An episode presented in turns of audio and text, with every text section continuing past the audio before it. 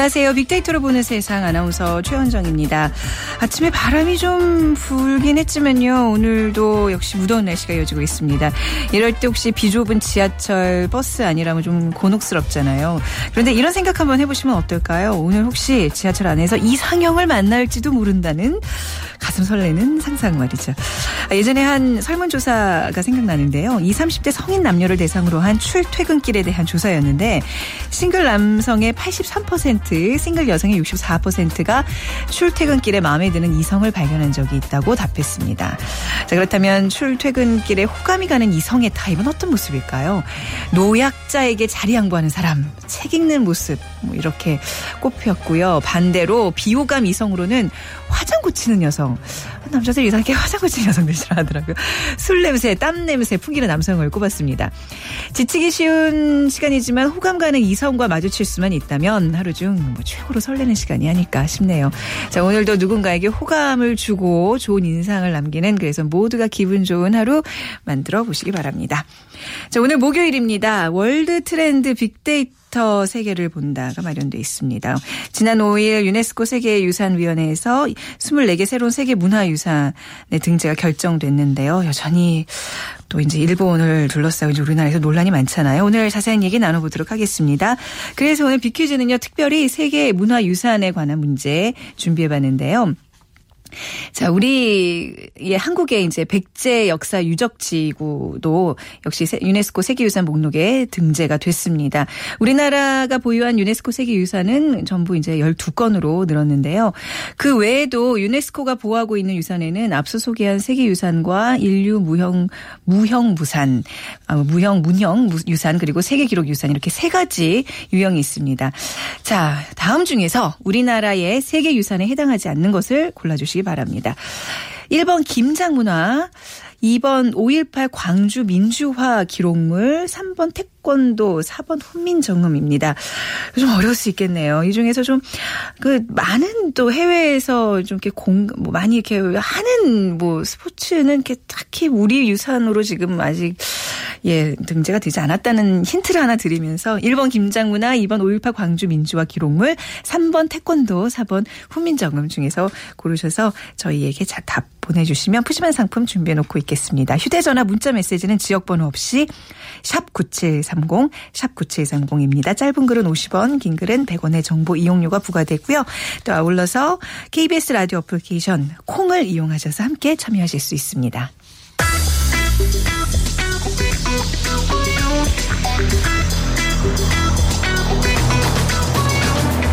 화제의 인물을 빅데이터로 만나봅니다. 핫 이슈 빅피플 위키프레스 정영진 편집장이 분석해드립니다. 네, 오늘 분석해 주실 분 모셨습니다. 위키프레스의 정영진 편집장. 네. 안녕하세요. 안녕하세요. 네. 뭐 저도 지하철 종종 네. 탑니다만. 네. 어, 진짜. 그 네. 화장을 하는 것 자체가 문제가 아니고. 뭐가 문제예요? 그 아이라인 그리실 때 입만 안 아. 벌리시면 아. 좋겠어요. 한번 해보세요. 입 다물고 그걸 어떻게 하냐고요. 입이 왜 벌어지니까. 아, 해보세요. 한번. 지금 거, 아니, 나중에 거울 보고 한번 이렇게 펜 들고 한번 해보세요. 이게 안, 그렇게 안 될 수가 없어요. 아, 그렇습니까? 네. 네. 제가 이해력이 예, 부족했군요. 예쁘게 봐주세요. 네. 예, 뻐 보이려고 그러는데. 자, 어떤 이슈들이 오늘 좀 화제가 되고 있습니다. 네. 역시 뭐, 어, 제와 비슷했던 뭐 키워드들도 네. 함께 좀 올라오고 있고요. 이 네. 포털 사이트 3사 아, 인기 네. 키워드들 좀 보면 인문 교수 피해자 지금 인터뷰 내용들 전문이 지금 공개가 되면서 아. 또 공분도 상당히 좀 커지고 있고요. 네. 또 국정원 해킹 역시 지금 며칠째 계속 어, 상위권에 랭크되고 있습니다. 음. 또 방위 사업 비리 1조라는 키워드도 있는데 어 우리 육해공군 합해서 방위 사업 비리, 방산 비리 그 금액 자체가 네. 1조 원 가까이 된다고 하고 특히 그중에 해군이 한 8,400억 정도가 된다고 해요. 어, 예, 그런 그 중간 조사 결과가 좀 발표가 돼서 역시 또 많은 네티즌들의 비판을 또 받고 있습니다. 네.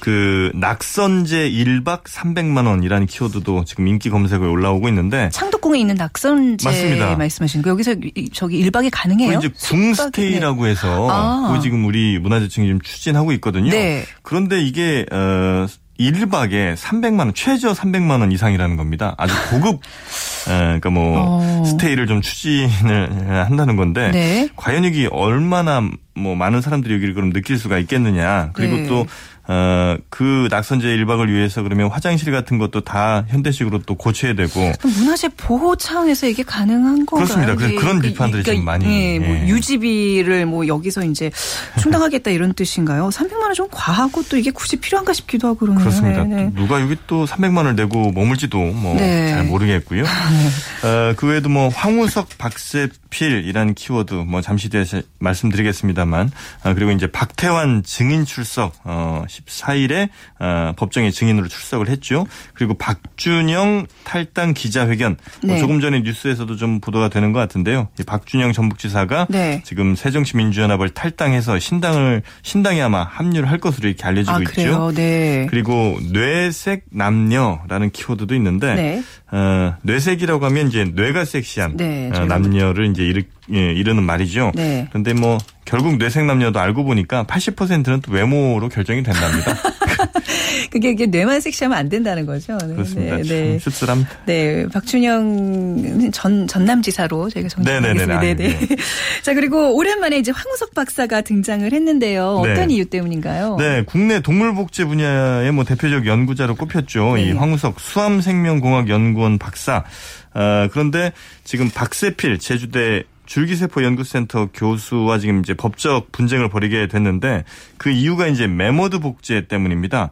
이 메머드라고 하면 어 480만 년 전에 지구상에 등장해서 한 어, 대략 한 4천 년 전쯤 멸종한 것으로 알려진 굉장히 큰 뭐 코끼리랑 비슷한 어 모양이긴 하지만 코끼리보다 훨씬 더 크고 네. 온몸에 아주 긴 털이 있는 어. 예, 메머드. 공- 옛날에 예, 맘모스라고 많이 공, 불렀던. 공룡 박물관 가면 아이들이 가장 그렇죠. 열광하는 예. 종 중에 뭐 하나죠. 육상 네. 최대 예, 네. 공룡을 제외한 육상 네. 최대 뭐 동물 포유류이기도 했는데 이 메머드의 어, 조직들 그러니까 어, 얼음에서 채취한 메머드 조직들이 좀 있었어요 러시아에서. 네. 그런데 그 조직을 이제 어, 다시 이제 재생해서 분화해서 어, 세포 복제를 통해서 어, 이 메머드를 좀 복제하자. 네. 메머드를 좀 다시 한번 복원을 시키자. 이제 이런 어, 러시아와 황석 박사 간에 이제 이런 협약이 좀 있었는데 그 어, 신체 조직을 어, 채취해서 복제를 어, 황석 박사 팀이 잘 못했었습니다. 네. 아, 그런데 이제 그 작업을 실현하지 못해서 국내외 유명 연구팀에 그 해당 조직들을 좀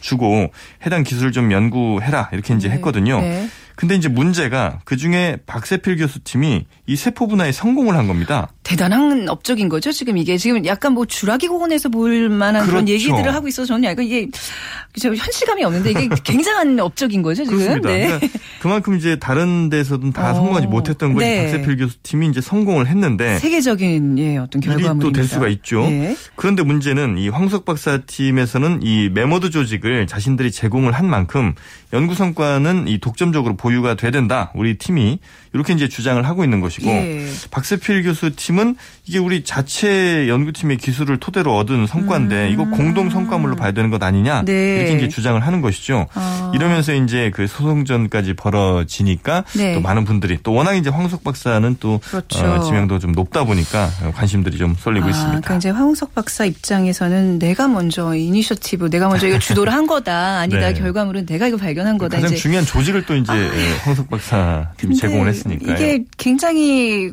어마어마한 일을 해낸 건데 이게 소송전으로 벌어져 벌어지고 있다는 게 좀 씁쓸한 거잖아요. 그렇죠. 네. 예.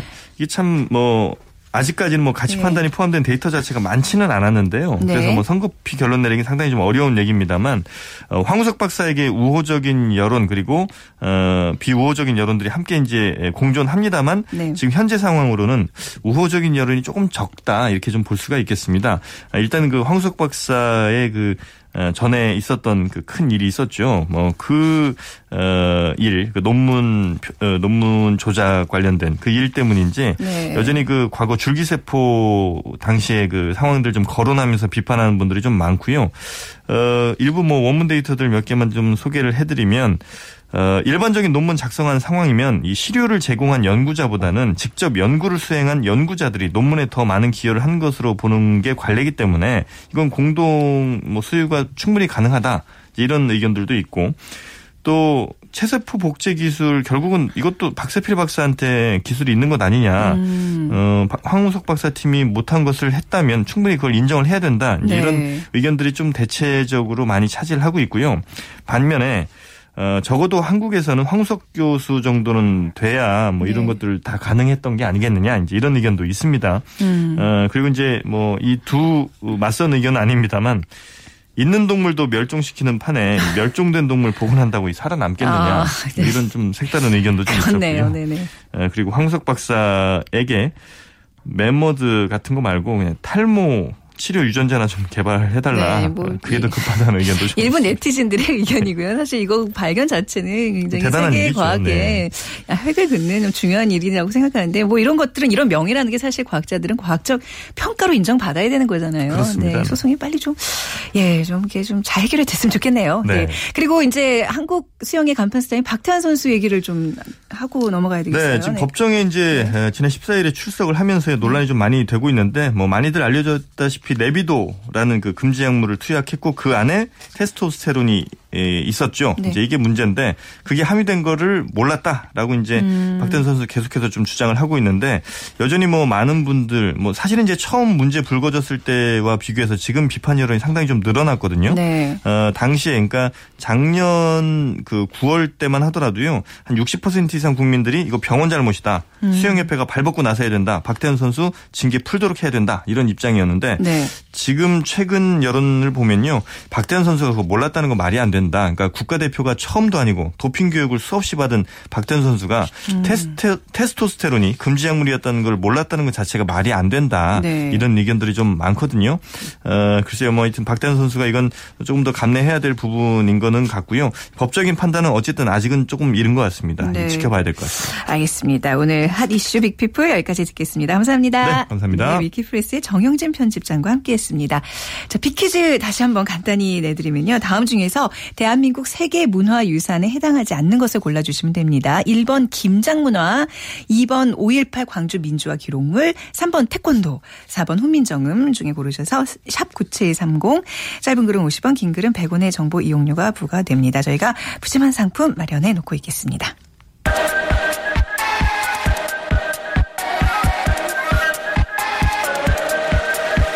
월드 트렌드 빅데이터로 세계를 본다.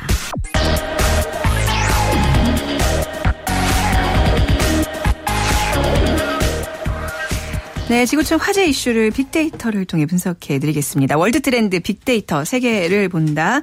르몽드 디플로마티크의 편집위원으로 계시는 임상훈 기자 그리고 역사 여행가 권기봉 씨와 함께하겠습니다. 두 분 안녕하세요. 네, 안녕하세요. 네, 지난 한 주 저희가 특집으로 이제 이 코너를 쉬었는데 굉장히 좀 재밌어요 개인적으로. 그러니까 막 역사와 여행이 이렇게 접목되는 굉장히 흥미로운 시간인데 오늘은 세계 유산에 대해서 저희가 앞서서는 이제 빅퀴즈를 내드렸었거든요. 두 분 다 정답 아시죠? 네. 예. 함정이 있는 것 아, 같습니다. 아, 함정이 아, 예. 제가 말씀드렸어요. 이게 뭐 전 세계인들이 하는 그 스포츠는 아닐 수 있다. 뭐 이런 얘기 드렸는데 아무튼 먼저 세계 유산이라는 거는 어떤 건지 소개 부탁드리겠습니다. 네, 그 세계 유산이 그 유래가 있습니다. 네. 그러니까는 그 인류의 소중한 유산들을 발굴하고 또 보호하기 위한 목적으로 만들어진 건데요. 네.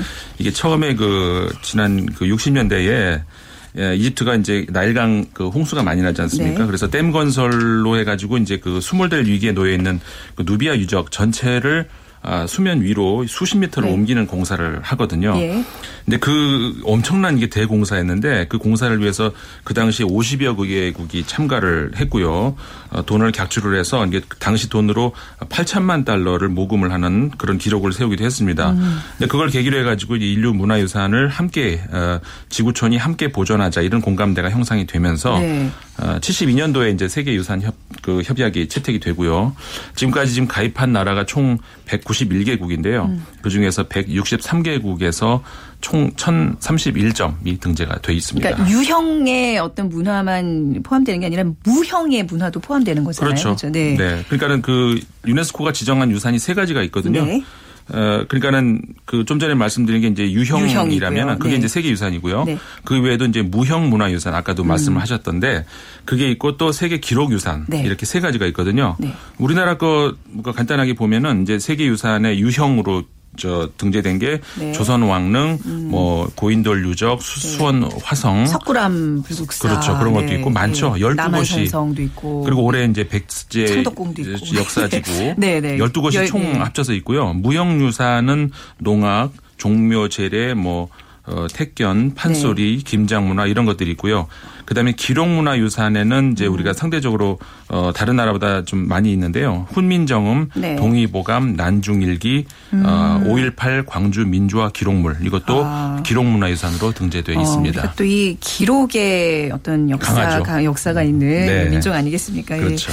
자, 그 뭐 이번에 사실 좀 얘기가 많이 되고 있는 게 일본의 이제 하시마섬 그 등재 때문에 사람들이 이제 뭐 이런 문화유산에 대해 관심이 많아졌어요. 네네. 자, 메이지 산업 혁명 그 이제 산업 그 유산들이 등재가 이제 되기 시작했는데 이게 굉장히 문제가 많은 건가요? 어떻습니까? 사실 그 문제가 있죠. 네. 왜 이제 문제가 있다고 지적이 될 수 있냐면은 어, 사실 이게 반인권적인 네. 어떤 그 문화유산, 이게 문화유산이라고 해야 될지는 모르겠지만 음. 사실 그렇지 않습니까? 이게 또 고대도 아니고 현대적인, 그러니까 민주주의 사상이 어, 인류 문화에 스며든 뒤에 벌어진 어떤 잔인한 인권 타, 어, 침탈의 현 역사이기 때문에 네. 이게 세계 유산에 등재가 돼야 되는가 이런 문제가 사실 있는데요. 네. 다만 뭐 좀 관점을 바꿔서 뭐 인류가 경험한 치욕의 역사도 어, 또 반복하지 말아야 될 역사도 기록을 한다는 네. 차원에서 접근을 한다면 뭐 어, 어, 등재할 수도 있다 이렇게 볼 수도 있는데 네. 이제 그런 차원으로 우리 외교부가 이제 일본 측에 제안한 것이 만약에 그렇다면은 조선인들이 강제 동원됐다는 것도 인정을 하고 네. 그 희생자들을 잊지 않도록 적절한 조치를 취하면은 등재에 협조하겠다 이렇게 된 거였었던 거죠. 그러니까 이제 특히 이제 문제가 된 게 이제 하시마섬 같은 경우에는 이게 산업 유산이 1910년 이전의 유산으로만 한정이 돼 있는데 이 하시마섬은 그 이후 이후에 건립된 것들랑 게 혼재가 돼 있잖아요. 그러니까 음, 마치 네. 자기네들이 지은 이 건물들이 그 산업유산 메이지 이전이라고 이제 이렇게 광고를 하면서 이게 아삭게 막 넘어가는 그런 이제 그 문제 그 어떤 행태 때문에 문제가 되고 있는데 직접 가보셨다면서요, 권기봉 씨께서는 네. 하시마 섬을요. 저는 지난 여름에 네. 한번 갔었고요. 네. 한 2010년경 해서 두 번 갔었는데. 음. 갈 때마다 분위기가 좀 달랐습니다. 지금 아, 가면 또 아마 다를 것 같은데요. 음. 네. 근데 이제 우리가 하시마라고도 예, 예. 그러고 군함도라고도 그러고 네. 군칸지마라는 네, 쉽게 말씀을 네. 드리면 네. 일단 공식 명칭은 하시마입니다. 네. 한자로 이제 우리식으로 표현하자면 끝 단자에 섬 도자 단도 그거를 이제 일본식으로 읽으면 하시마가 되는데요. 네. 그 모습이 마치 군함을 닮았다고 해서 이제 별칭으로 군함도라고도 부르고 네. 그 군함이라는 건 이제 우리식 발음이지 않습니까? 네. 이걸 일본식으로 읽으면 이제 군칸지마가 되는 거죠. 음. 그래서 하시마 혹은 군칸지마 다 쓰이는데 어, 현장에서는 지금은 군칸지마 즉 군함도란 네. 이름을 좀 애호 하는 아, 것 같았습니다. 우리 언론도 이제 군함도라고 많이 그냥 표현한 예, 것 예. 같더라고요. 실제로 그 군함도를 이제 불리게 된 배경이 있는데요. 어, 배를 타고 이 섬으로 들어갈 때 옆을 스치고 가게 되는데 네. 그때 모습이 마치 그 군함을 정말 음. 닮았습니다. 음. 옆에서 딱 봤을 때 그 망망대에 이 군함 한 척이 떠 있는 모습인데 네. 아, 예전에 그 일본의 그 싸우는 계죠 투견 네. 우리 도사견이라고 네. 한국에서도 도사 도사 이렇게 부르기도 했는데 그 이름을 딴 전함이 있었습니다. 도사 호라고 음. 이제 부르는 그 전함이 있었는데 그 전함과 비슷하다고 해서 이제 사람들이 네. 군함도라고 이제 부르기 시작했던 거죠. 네. 좀 아이러니컬하게도 이 군함도는 사실 이제 2차 세계 대전이 끝난 다음에 음. 그 워싱턴 해군 군축 조약에 표적이 되면서 네. 결국 이제 자침을 시켰습니다. 그래서 네. 어떤 의미에서 일본 사람들이 이 섬을 군함도라고 부르는 것은 아마도 그옛 그 영화로운 시절에 대한 향수가 음. 또 녹아 있는 게 아닌가 싶을 정도로 네. 어, 현장 분위기가 좀 그랬습니다. 그래요. 그 군함도 보면 완전히 무슨 뭐 지옥의 성 같은 느낌이 음. 들잖아요. 네. 007에 나온대요. 혹시 편집장님 그 아세요? 영화를 다 네. 보진 않았는데요. 네. 그 장면은 봤습니다. 아 그래요. 네, 네. 그 dead city 이런 예. 느낌의. 뭐 그 영화만이 아니라 대만 드라마에도 자주 나오고 아, 그래요. 네. 또 뮤직 비디오를 또 아. 찍기도 했었습니다. 그래서 그런 걸 가지고 또 홍보를 하기도 하더라고요. 네. 그러니까 한때는 이제 해저 탄광 산업으로 아주 뭐 일본 내에서는 최고의 번화가였던 그 이제 하시마 섬인데 지금은 이제 그냥 관광 유적지로 남아 있는 거잖아요. 관광객들이 많아요? 어, 작년 여름에 제가 갔을 때는 네. 아직 세계 유산에 등재되기 전이었죠. 네. 하지만 그 나가사키 곳곳에 뭐 거리나 상점이나 다 그 군함들을 세계 유산으로 음. 느낌표 딱 넣어가지고 만든 뭐 현수막이나 아니면 포스터가 많았는데 네. 실제로 그때만 해도 이미 많은 사람들이 찾고 있었습니다. 음. 어, 한 100명짜리 100명 정도가 탑승하는 보트들이 이제 수시로 오가는데 아침 한 7시부터 이미 그 매표소에 오. 줄이 섰었어요. 그때 이제 뭐 대학생들도 있고 중장년층도 있었고 가족 단위도 있었는데 네.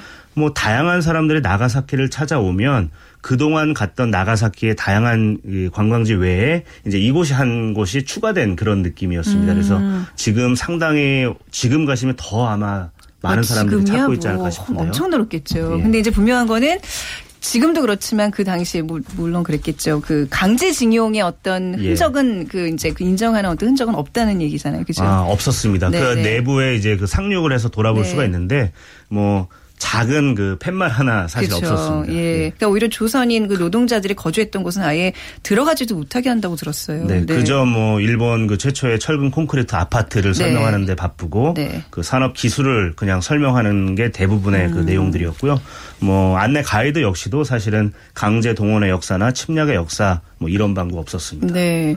그러니까 이제 그 등재 자체가 그 강제징용의 그 역사적 사실을 첨부하기로 하면서 이게 이제 이루어진 건데 그렇죠. 최근 또 이 언론 보니까 굉장히 일본 측이 이 사실을 계속 번복하고 있는 것 같아요. 음. 그죠? 네. 네. 그 오히려 결, 그 등재가 결정된 뒤로 더 문제가 커지고 있는 네. 것 같은데 외교적으로요. 그러니까 뭐 사실 그 우리나라에서는 외교적 승리다 이렇게 네. 보도가 나오고 일본에서는 또 처음에 그 5일 이후로 바로 보도들이 어떻게 나왔냐면은 일본이 많이 양보했다 이렇게 나오고 있거든요. 네. 근데 이제 그 그런 거 뭐 저 주관적인 판단 다 배제하고 사실 뭐 우리나라 언론에서 많이 보도가 됐습니다만은 영어 원문에서는 분명히 그 자신들의 뜻에 반해서 동원됐다 이런 표시 분명히 있거든요. 네. 그 brought against their will 분명히 음, 돼 있습니다. 네. 그리고 또 이제 문제가 제일 되고 있는 forced labor 이게 대신에 forced to work 이렇게 돼 있거든요. 네. 그러니까는 어, 혹독한 조건이라는 말도 들어가 있고요. harsh conditions라는 것도 음. 들어가 있고 그러니까 혹독한 조건에서 강제로 노역한 분명히 표시가 돼 있거든요. 네. 근데 이거를 일본 측이 회의 후에 일본 기자들한테 설명하는 과정에서 강제 노동은 아니다 이렇게 말 바꾸기를 한 거죠. 근데 이게 뭐 좀 사실 어떻게 보면 말장난하는 것도 아니고요. 그렇죠. 이게 강제 노동을 인정한 건데 왜 왜 또 회의장 밖에서는 다른 얘기를 하는 건가요? 사실 굉장히 모순인데요. 네. 그러니까 이렇게 얘기를 일본이 하는 이유가 이제 여러 가지가 나올 수가 있는데요.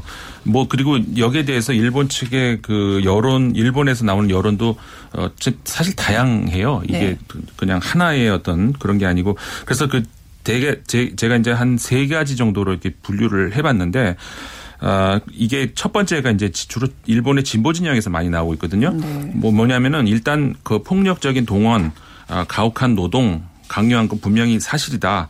본인의 의사에 반한 것이 강제가 아니라는 건 말장난이다. 일본에서 이렇게 말이 나오고 있고요. 네. 다만 이제 그 한국 정부도 너무 적개심을 너무 부추기지는 마라. 좀 경사스러운 일에든 좀 같이 즐기자. 이런 어저 입장이 있는데 이게 이제 주로 그 뭐 아사히 신문이라든가 이런 이런 데서 많이 대변을 하고 있고요. 네, 보수 언론들에서요. 진보 언론. 진보 언론에서요. 네. 예, 예. 그리고 이제 두 번째가 이제 보수 진영에서 네. 주로 그 자꾸 한국이 강제 노동 왜 이렇게 집착을 하느냐. 네. 어, 그러면서 그 이유가 한국에서 이제 청구권 문제에서 그 유리한 입장을 점유하려는 다시 네. 그 청구권 문제로 끌고 가려는 거 아니냐 이런 음. 얘기가 그 요미우리 신문 중심으로 해가지고 이제 자주 나오고 있어요. 네. 마지막으로 이제 극우 세력들이 있는데 이 사람들은 뭐냐면은 한국에서 노동 징용한 거는 아 그게 왜 문제냐 합법이다 아예 대놓고 그러니까 지금 위안부 문제와 같은 논리인 거잖아요. 그렇죠, 같은 네. 논리입니다. 네. 그래가지고 아니 이거는 전쟁 있을 때는 다른 나라도 다 네. 그렇게 그 한마디로 말해서 우리를 음. 강제 점령한 것을 가지고 합법적이라고 보는 음. 그런 논리 안에서 이제 나오고 있는 그런 것들이죠. 네, 그 최근에는 오늘 오늘 뉴스였나요? 그러니까 이제 그 탄광에서 이런 산업유산에서 죽은 노동자들을 국적과 상관없이 다 같이 추모하겠다 이러면서 음. 물타기에 또 나섰더라고요. 아유. 머리가 좋다 그래야 하나 굉장히 전략이 그럼 사실 거의 야스쿠니 신사인 네. 거죠. 거기에 네. 합사된 이제 네. 그렇죠. 조선 맞습니다. 그리고 중국 대만인들의 네. 후손들은 지금 합사를 철폐해달라고 음. 매해 그 8월마다 가서 사실은 네. 시위를 하거든요. 근데 일본은 천황을 위한 죽음은 다 동일하다 해서 음. 빼어줄 수 없다라고 하면서 사실은 네. 죽은 이후에도 인권이 없는 거죠. 어떻게 보면 네. 사실, 사실 천황도 그건 반대했었거든요. 네, 야스쿠니에 네. 합사하는 거는. 네, 네. 바로 그런 논리 같습니다. 그렇네요. 여기에 지금 우리 조선인들이 이제 유입되고 이런 역사적인 상황을 조금 설명해 주신다. 네, 하시마 네, 네. 탄광에 조선인들이 이제 들어가기 시작한 것은 1917년 경으로 추정이 되는데요. 네. 어, 이후에 37년이죠. 그 만주 사변 이후에 이제 중일 전쟁이 벌어지면서 더 많은 사람들이 이제 동원을 당하게 됩니다. 그래서 네. 정확한 수치는 사실 아직 이 기록이 그 미쯔비시 조선소 그리고 미쯔비시 그룹에서 이제 공개를 하고 있지 않기 때문에 정확히 알 수는 없지만 아, 대략적으로 뭐 수천에서 수만까지도 가능할 수 있다라고 네. 일단은 추정이 되고 있습니다. 아, 문제는 이제 이곳에 동원이 됐다가 아까 잠깐 말씀하셨지만 뭐 지옥섬, 감옥섬이라고 하셨는데 음. 그 고된 노동과 그 핍박 속에서 탈출하려는 사람들이 있었습니다만 네. 이곳은 이 주변 바다가 그냥 거의 뭐랄까 내해가 아니라 왜 밖으로 어, 음. 열려져 있는 그런 바다예요. 해서 이 파도가 상당히 강하기 네. 때문에 뭐 바다에 뛰어 들어갔다가는 사실은 그냥 표류하다가 음. 그냥 익사할 수밖에 없는 상황이었던 거죠. 그래서 수많은 사람들이 그런 식으로 이제 또 죽음을 당할 수밖에 없었고 또 해저 탄광이다 보니까 이제 굴을 뚫다가 네. 이 구멍이 나서 바닷물이 유입이 될수 아, 있거든요. 그렇죠. 해서 네. 이제 익사를 하기도 하고 해서 네. 많은 사람들이 사실은 이제 죽었습니다. 그래서 네. 뭐 보고서에 따르면 한 122명 정도가 조선인 중에 죽었다고 하지만은 그게 전체를 또 포괄하는 건 아니기 때문에 사실은 네. 어, 한계가 있는 것 같습니다. 그러니까 이제 그런 어떤 구타로 인한 어떤 사망의 사례도 굉장히 많고 그런데 이런 예. 것들을 다 은폐를 한 거잖아요. 이 유골들을 조선인 노동자들의 유골을 한꺼번에 모아 서 이렇게 없애버렸다고 하더라고요. 그냥 집단 예. 매장을 한다든지 예, 예, 이제 이런 예. 방식으로 없앴던 거죠. 뭐 이거는 네. 하시마 탄광만이 아니라 대부분의 네. 강제동원 현장에서 음. 벌어진 일들이었고 나중에 이제 그 명부라도 좀 달라라고 미쯔비시 측에 네. 요구를 했지만 뭐 공개를 하지 않고 있습니다. 그러게 말입니다. 자, 뭐 어, 나름 뭐 엄격한 심사를 거쳐서 결정이 됐을 텐데요. 네. 뭐 이런 식으로 무리해서 이렇게 세계유산으로 등재하려고 한다는 거는 어떤 그 등재 이후에 이점이 있기 때문이 아니겠습니까? 어떤 게 있죠? 이점이 많죠. 네, 네. 뭐 일단 그, 그, 그 세계 유산으로 등재가 되면은 네. 일단은 그 인류가 공동으로 관리하겠다는 그거 아니겠습니까? 네. 그러니까 굉장한 어떤 그 이점이 많이 있는데 음. 그렇다고 뭐 소유 관계가 뭐 변하는 건 아니고 국가가 이제 음. 가지고 있는 건 마찬가지인데 어, 저개발 국가들 같은 경우에는 이제 그 보조를 유네스코 측으로부터 받을 수도 있고요. 네. 근데 뭐 그런 기금이 어디서 나오느냐면은 그 유네스코가 준비하는 건 아니고 그러니까 그 우리나라도 같이 포함이 되는데 네. 선진국들이 네. 각출을 해가지고 네. 돈을 기금을 모으는 거죠. 그래가지고 이제 오히려 우리나라 같은 경우에는 등재됐다고 돈을 보조를 받는 게 아니라 돈을 내야 되는 어, 그런 거죠. 네, 네, 네. 뭐 좋은 거죠. 돈이 네. 선진국 대우를 받는 것 같긴 한데 그래서 우리나라가 2013년 기준으로 보면은 아, 유네스코 신탁 기금으로 1,700만 달러를 냈거든요. 네. 이게 이제 세계 13위 규모의 아, 분담금이고요.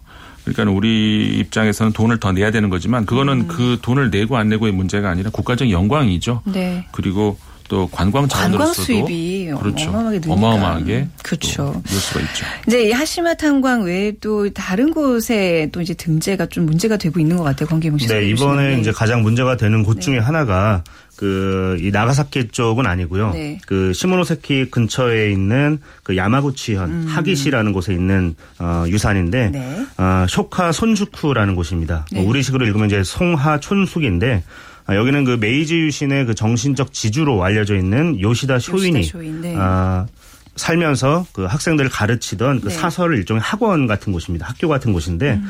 아, 문제는 이 사람의 주의와 주장입니다. 네. 즉 천하는 천황이 지배를 하고 그 밑에 모든 사람들은 평등하다라는 이른바 일군 만민론을 주창했던 사람인데 음. 그 얘기는 한마디로 천황을 향해 어, 중심으로 해서 단결해서 네. 어, 나아가자 뭐 이런 뜻입니다만 결과적으로 이것이 이제 중국 그리고 그 앞서서 조선에 대한 침략 그러니까 사상 정한론의 사상이 맞습니다. 나온 아, 곳이잖아요. 그 이제 네. 본산이라고 할 수 있는데 네. 이곳도 사실은 슬며시 이제 네. 들어갔거든요. 네. 어 사실 이런 걸 보면 뭐 우리랑 그 일본 간의 역사적 간극이 상당히 큰 것 같아요. 네. 우리가 뭐 익히 알고 있는 이또 히로부미 같은 경우 음. 80 아, 6년까지 장장 24년 동안 천엔짜리 집회 모델이었거든요. 네.